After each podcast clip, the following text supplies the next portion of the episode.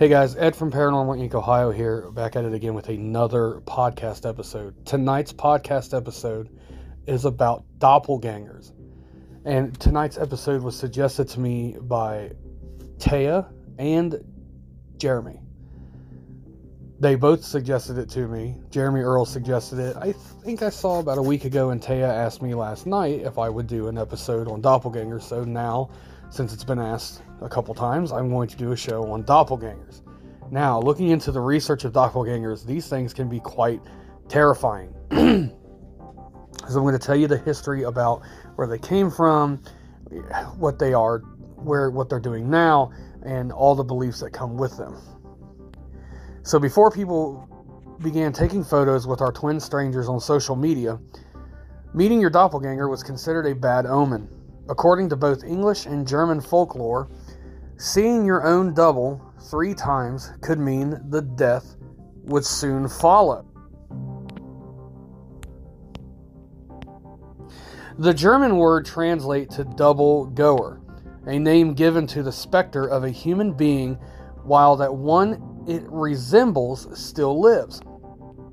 While the term doppelganger was coined in the late 18th century, myths and spirit doubles have persisted for thousands of years. In ancient Egypt, the Ka was one aspect of the soul, depicted as a spirit identical to the body. Throughout Europe and parts of Africa, changelings were thought to be supernatural children left in place of human infants. The Norse Vardagor was less ominous in nature, simply appearing in a place before the person it resembled, leading others to believe that they have already arrived. English and Irish literature of the 18th and 19th centuries speaks of Fetch, an eternal double whose appearance, like the doppelganger, signaled death. The word doppelganger was introduced by German author Jean Paul in his 1796 novel, Die Begeitz. I'm probably just mangled that word. So again, if you're German and you're listening, I am so sorry. The plot features the protagonist, Siebegeis, exchanging identities with his friend and look-alike, Lee Begeur, which I probably destroyed that name as well. Ironically, Jean Paul invented 2 words to describe doubles. Doppelganger was used to name an uncanny look-alike, while doppelgänger was used to describe a meal in which 2 courses were served simultaneously.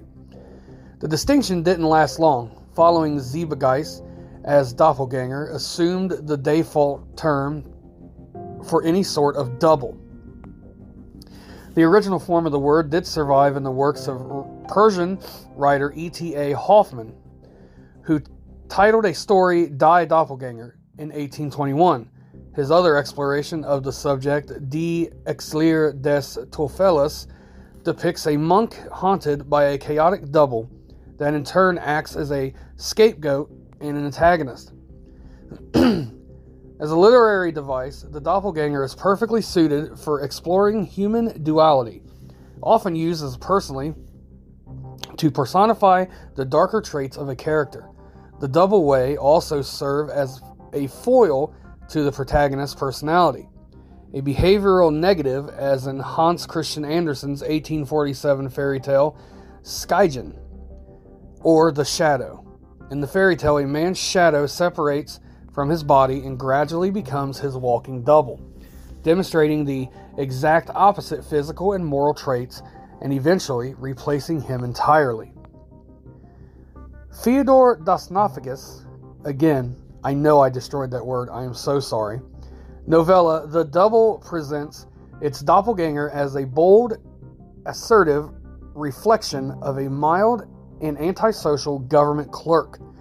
The double encroaches on the clerk's personal affairs over the course of the story, driving him mad by the story's end. The doppelganger in Edgar Allan Poe's short story William Wilson seems to exist solely to ruin the narrator's life. A boy attending school in England meets a child with the same name and appearance as himself. The double is a source of frustration from the start and appears throughout Wilson's life to thwart his ambitions. The original Wilson's goals are nefarious, motivated by lust and greed, only to be disrupted by his morally upright counterpart. Doppelganger sightings have been reported throughout history, with varying degrees of substantiation. In his biography, The Life of Dr. John Donne, English writer Isaac Walton shares a disputed account of poet John Donne and his wife's doppelganger. One night in 1612, while staying in Paris, Donne was discovered in a deeply disturbed state. "I have seen a dreadful vision since I saw you.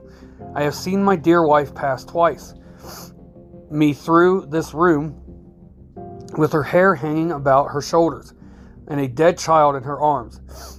Donne reportedly said to his witness, "I cannot be more sure that I know and that I now live than that I have not slept since I saw you. And I am as sure that at her second appearing, she stopped and looked me in the face and vanished." Walton then claims that a messenger was immediately dispatched to check on Donne's wife, returning with the news that she was in very poor health after losing their child. Among the many myths and rumors surrounding Catherine the Great, one tale recounts her servants discovering her double sitting on her throne while she slept. The Empress ordered the imposter to be shot and died of a stroke several weeks later. In his autobiography, Johann Wolfgang von Goethe describes a benign but persistent encounter with his double on horseback. The sighting occurring in the early 1770s on his way to Drusenheim was of his spectral self in unfamiliar attire, passing without a word. Years later, Goethe once again found himself traveling that road, this time incidentally wearing the gray coat of his premonition. So guys, what this is all saying is doppelgangers are usually 100% a bad omen of bad things to come. The myths and everything says that if you see your doppelganger 3 times, that means you're going to die soon. I've heard stories and I've read research that if you run into your doppelganger once and if you guys touch each other, then you both die. The doppelgangers are here to trick you, manipulate you, and trick people around you to try to take your life, take your soul, almost like a demonic presence. So, if you run into yourself, don't try to say anything. I would say try to hide. So another, example of a doppelganger is in Percy Bysshe Shelley wrote of a double in Prometheus Unbound and later claimed to have seen his own doppelganger before his death in 1822. His wife Mary Shelley later recalled that Percy had visions of strangling her and mentioned an episode in which his double approached him. All this was frightful enough, she said in a letter to her friend Marie Gisborne, and talking it over the next morning, he told me that he had many visions lately. He had seen the figure of himself, which met him as he walked on the terrace, and said to him, "How long do you mean to be content?" Abraham Lincoln also was said to have seen a doppelganger of himself the night before he died, before he was shot dead. Doppelgangers encounters continued in the U.S., with several cases following a pattern of 3 sightings preceding death. Soon after his election in 1860, Abraham Lincoln saw his reflection doubled in the mirror, with one face beside the other, with a ghostly pallor, and tied to show his wife the apparition. Then it appeared 2 more times, the last time being the night before he was shot. While Mary Todd was at first worried about this behavior, she took the vision as a sign that he would serve 2 terms, but would die before the end of the second. Lincoln is far from the only American to meet their double in the 1800s. The antebellum South was home to numerous accounts of fateful sightings, each under similar circumstances. Linda Derry, site director at the Old Cahawba Ghost Town in Alabama, is a curator of folklore originating from that region. She has uncovered several cases with similar circumstances as Lincoln's sightings. Repeat meetings, specifically 3, always meant that the end was near, says Derry. If someone else saw your doppelgänger, it could mean that you may be very ill. In 1884, issue of Sunny South tells of a country clerk from Cahawba who contracted malaria one night. Shivering and unable to sleep, he saw the shadow of a man enter his room. As the visitor approached his bed, the clerk saw him in a dim light, that the face looking down on him was his own. When the same incident occurred the next night, the clerk called for 2 friends to corroborate his story. The 2 men, both practical farmers, arrived as soon as they could.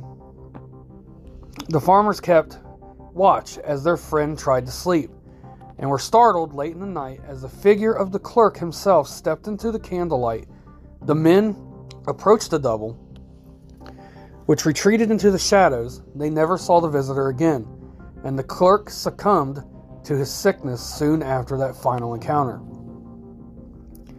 Addressing the prevalence of historical doppelganger accounts, Catherine Crow writes The Night Side of Nature, or Ghosts and Ghost Seers.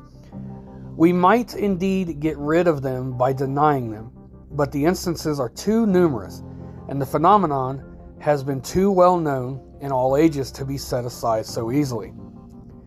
To provide a pragmatic explanation, psychologists have identified neurological conditions like heautoscopy, in which the hallucinates their own image at the distance.